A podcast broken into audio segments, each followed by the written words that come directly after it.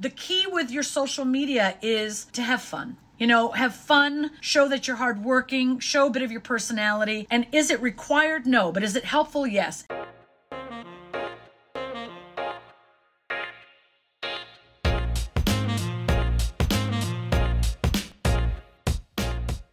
Hey, everybody, it's Wendy Alane Wright, and welcome to my podcast, Secrets of a Hollywood Talent Manager.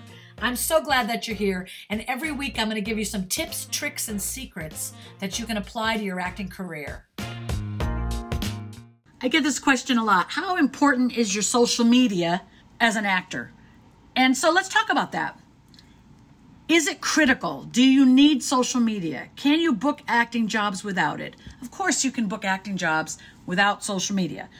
Uh, people have always booked acting jobs without social media. However, now that it exists, it's just another way of making your brand known in the industry, another way of showing people, like an avenue to show people your talent, your videos, your demo reels on TikTok, obviously, people that are funny can demonstrate that, even in 10, 20 second clips, 15 second TikToks.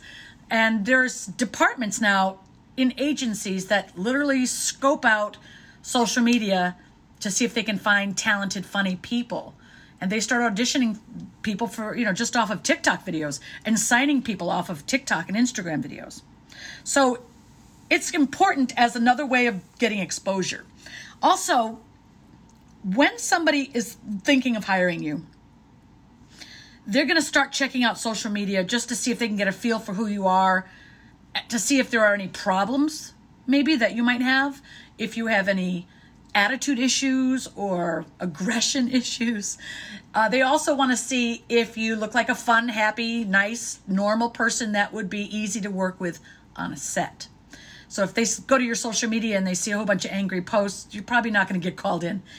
They also are looking to kind of get a feel for what you're about. So your social media should contain pictures of you on set, pictures of you um, in like you know the chair of the show that you booked. There's always those great chairs that are in the in the video village where you can there's chairs on set of the name of the show. You always want to get into that chair and then lean over the back of it and have someone take a picture when you can. Um, red carpet things table reads in your trailer be- behind the scenes footage outtakes from videos links to or short clips of, of acting reels you want to put all that kind of stuff on your social media so that when people search you out, they see that you are a dedicated, committed, hardworking actor. Maybe it's a picture of you sipping coffee holding a script. Maybe it's, you know, your audition setup and you're it's like an outtake from one of your auditions.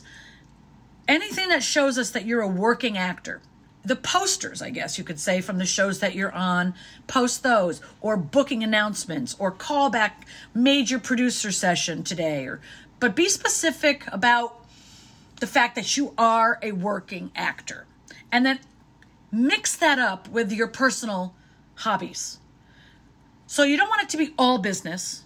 You want to show a little bit of your personality. So if you volunteer with dogs, or you love to surf, or you, you're a big coffee fanatic, and you're taking pictures of you drinking coffee all around the world. I think I might do that.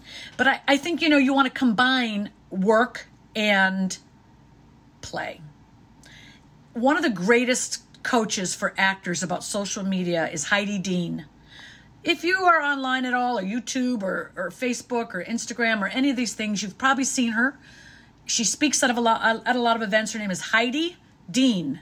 She's in New York and she's an Instagram, she's a social media expert for actors. So that's all the channels YouTube, Instagram, TikTok, uh, Facebook, and whatever other new platforms are coming out. She'll know about it before anybody else does.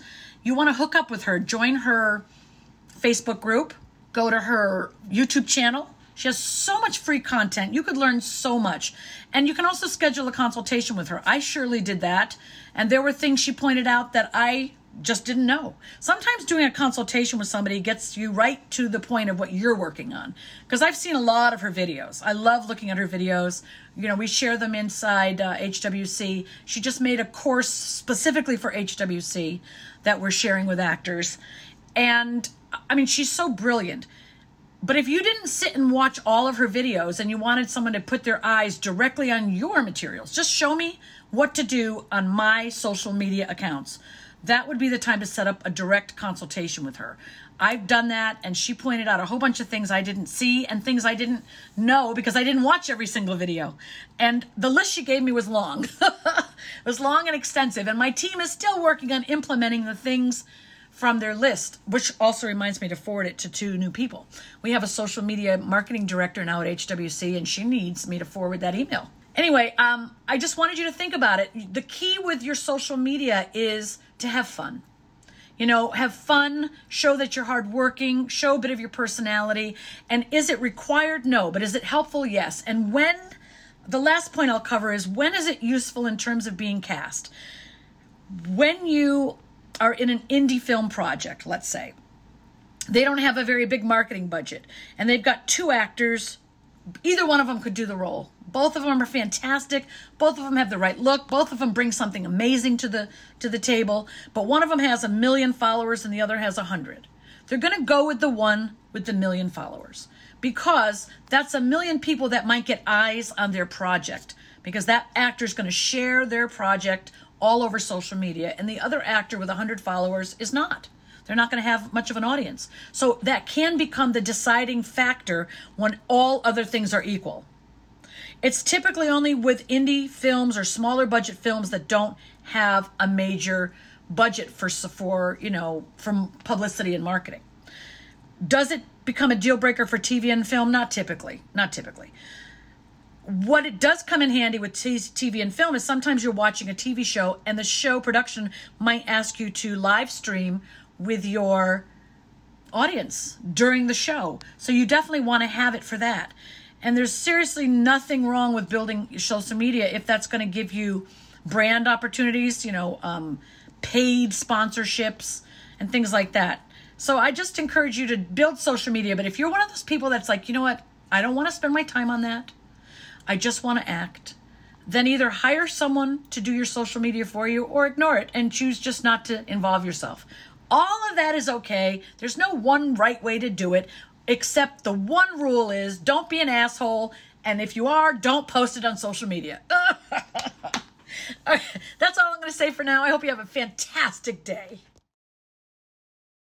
Hey, thanks for listening. And I never want to end a podcast without saying these words. Now repeat after me I am strong. I am beautiful. I am loved. I am worthy. Yes, you are. And I love you. Tune in next week for my next podcast episode. Have a great week, and I'll see you then.